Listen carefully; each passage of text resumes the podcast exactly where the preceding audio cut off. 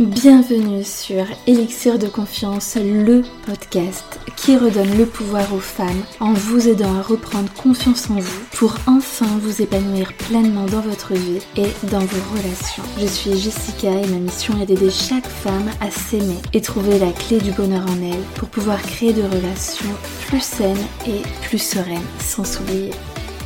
Pensez également à vous abonner et si l'épisode vous a plu, à mettre un cinq étoiles. Je vous souhaite une très belle écoute.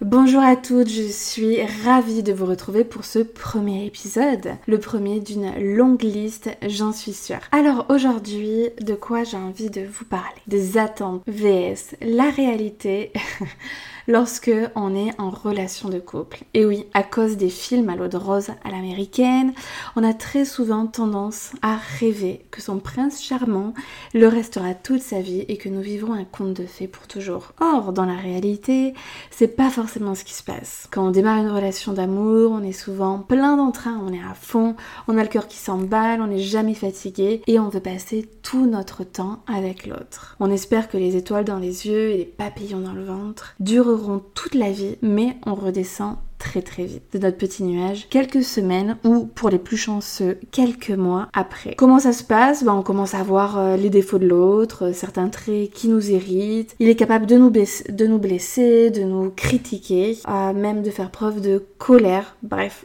la réalité éclate, elle nous assomme, on se prend une claque. Alors du coup, dans cet épisode, on verra l'importance d'avoir des attentes. Attention par contre à ce qu'elles ne soient pas démesurées. J'ai découpé cet épisode en cinq parties. Premièrement, l'importance d'avoir des attentes. Deuxièmement, attention aux attentes démesurées. L'importance de la communication. Comment ne pas être déçu de la réalité et ce qui nous intéresse.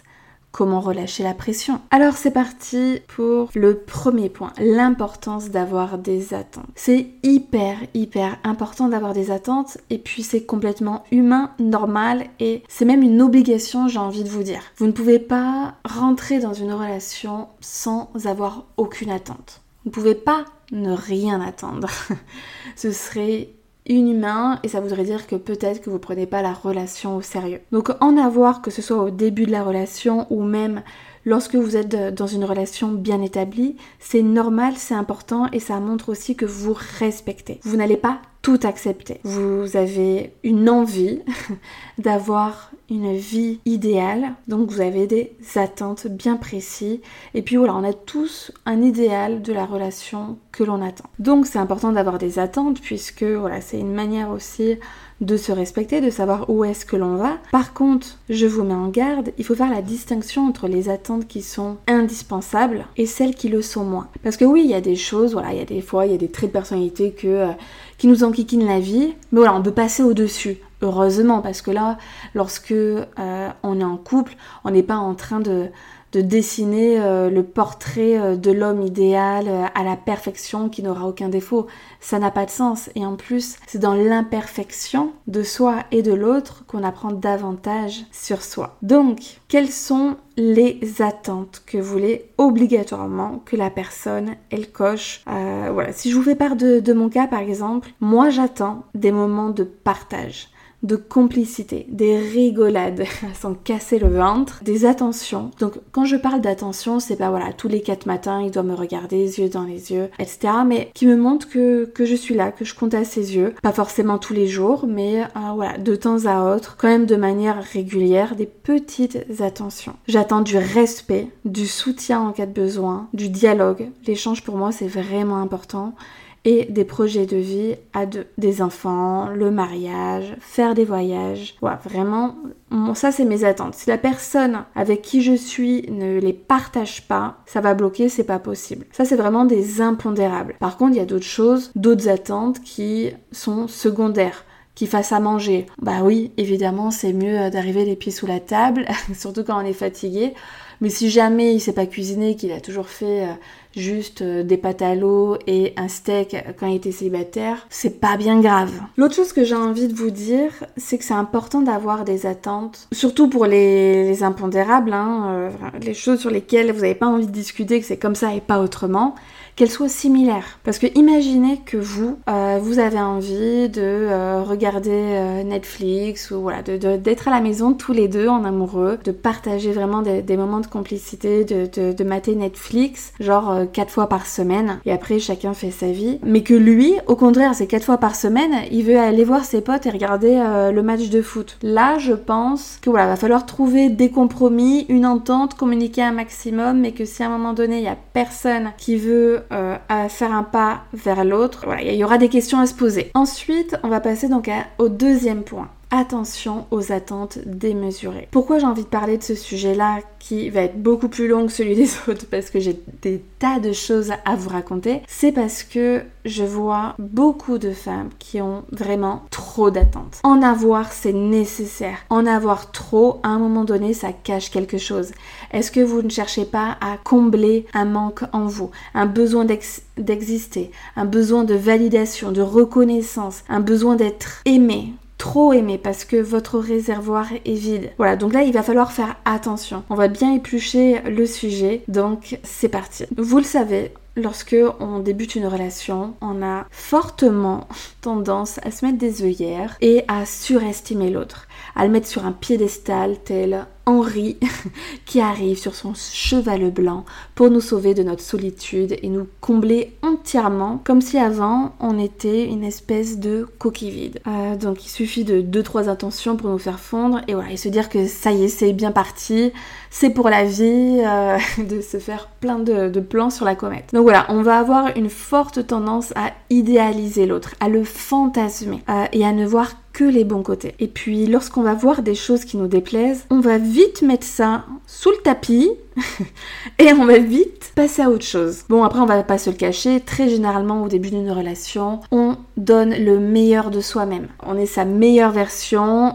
Chacun va laisser ses travers de côté, ses petites imperfections de l'autre. Voilà, on voit la vie en rose et du coup, on ne voit le, que le positif de chaque situation. Presque le naturel, on l'a oublié. Au contraire, on est, euh, on est dans autre chose là. L'erreur que va faire la femme, ça va être que, comme j'ai dit un petit peu précédemment, elle va avoir tendance à surestimer leur homme et à le mettre sur un piédestal et également à l'idéaliser. Et la femme va avoir tendance à prendre pour acquis ce début de relation, à penser que euh, voilà, ce sera comme ça tout le temps, même si elle sait de par ses expériences précédentes que euh, voilà, c'est toujours un, un super moment et c'est pour ça qu'on adore vivre des débuts de relation parce que très généralement c'est génial, c'est magnifique, tout le monde est sympa. Et qu'après ça se détériore un peu. Mais ça, voilà, une... il va falloir réaliser que les débuts d'une relation, c'est pas à prendre pour acquis. Et c'est normal. D'autre part, en le mettant sur euh, un piédestal, l'homme, il n'est pas responsable de vos attentes et des croyances que vous portez sur lui en, di- en vous disant que euh, il est génial, il est parfait, il sait tout faire. Euh, voilà, enfin vous avez compris ce que je veux dire. Ce que j'ai remarqué à, à travers mes différentes expériences et puis euh, les personnes tout autour de moi, c'est que en fait le problème, c'est lorsque la femme tombe amoureuse. À ce moment-là, il se passe un truc chez l'homme, c'est que il vacille. Et euh, bizarrement, à ce moment-là, il en fait beaucoup moins comme ça y est, comme si ça y est, euh, c'est acquis, tel un chasseur qui nous a eu. Et il va prendre un petit peu de repos, quoi. Et donc c'est souvent là où les problèmes vont commencer. Et donc à ce moment-là, toi qui euh, ressens cette blessure d'abandon, elle va complètement ressurgir. Pourquoi ? Parce que à ce moment-là, tu es en plein doute sur toi-même. Et comme tu te dis que ben voilà, tu n'es pas assez, tu as dû faire quelque chose de mal, et cetera.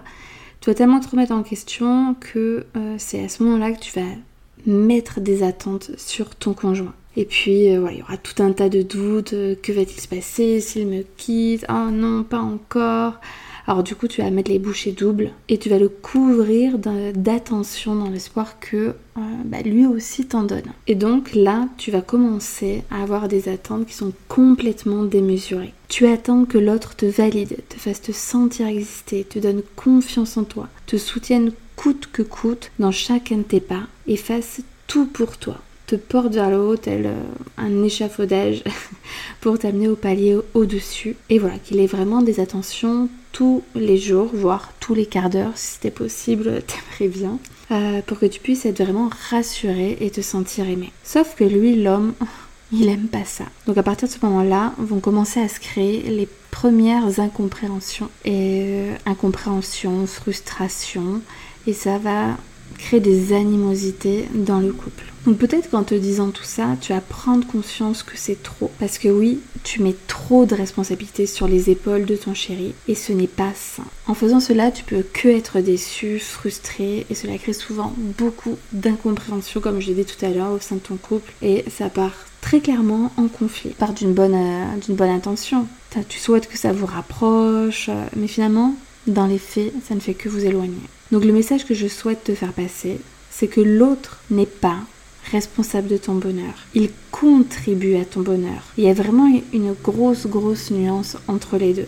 Ne mets jamais tout ton bonheur dans les mains de ton partenaire. C'est lui donner trop de responsabilités et c'est malsain. Plus tu vas t'épanouir de ton côté, mieux tu te sentiras dans ta relation. C'est parti, on passe au pilier numéro trois, l'importance de la communication. Je ne t'apprends rien, tu sais que l'homme n'a pas appris à lire dans nos pensées, même si nous on aimerait bien, on fait tout pour, mais finalement, dans les faits, c'est pas le cas. Il faut leur dire textuellement, mot par mot, clairement, ce qu'on attend de la relation. Tu ne peux pas attendre qu'il va deviner, sinon, encore une fois, ça crée beaucoup de frustration.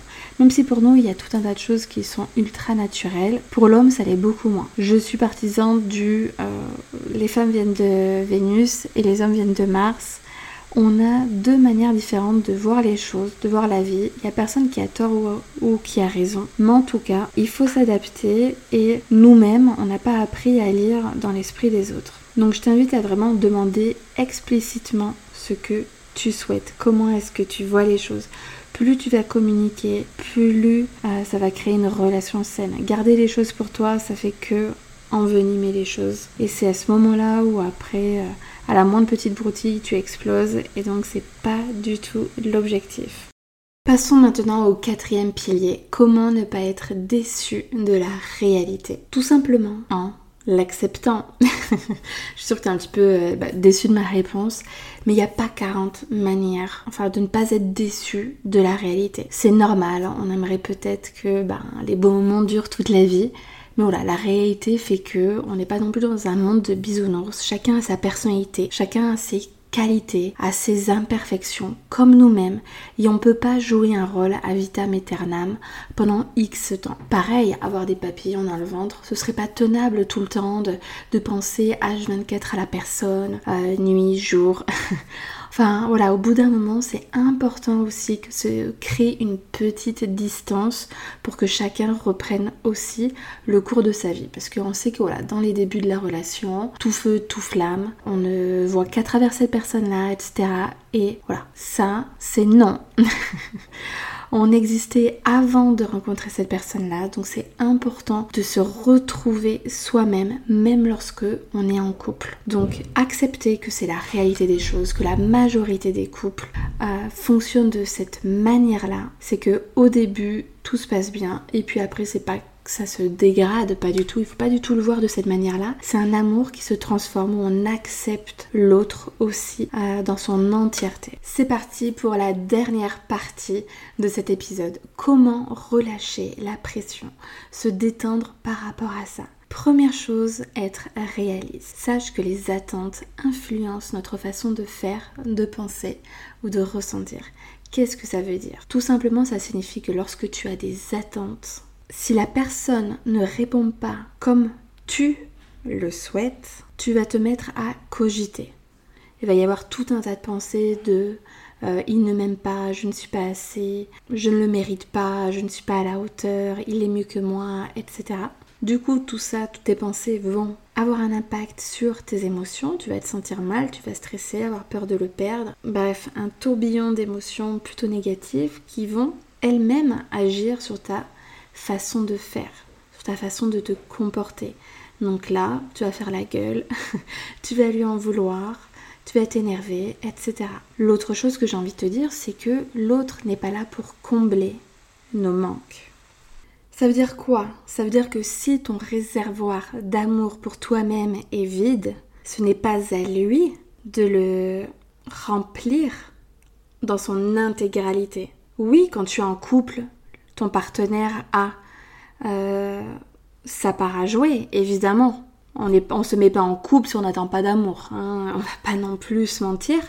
Mais il n'est pas là pour remplir ton réservoir à chaque fois que tu en as besoin. Non, lui, euh, il va le remplir à sa manière, il va le remplir suffisamment, mais le reste, c'est à toi de jouer.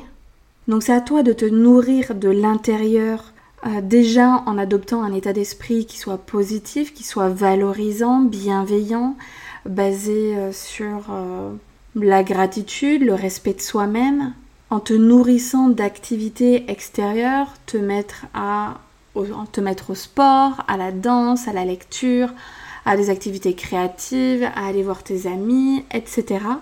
Et donc ça permet de rebondir sur l'autre point qui est de ne pas mettre tous tes œufs dans le même panier. Trop de femmes s'investissent à dix mille pour cent dans leurs relations de couple.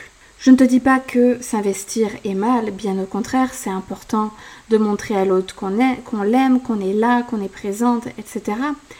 Mais ne pas surinvestir, c'est-à-dire on n'est pas en relation, dans une relation de couple pour s'oublier, pour se perdre. Non, tu es en couple pour te nourrir d'une autre manière, pour que ce soit un plus, t'apporter plus de joie que tu n'en as déjà.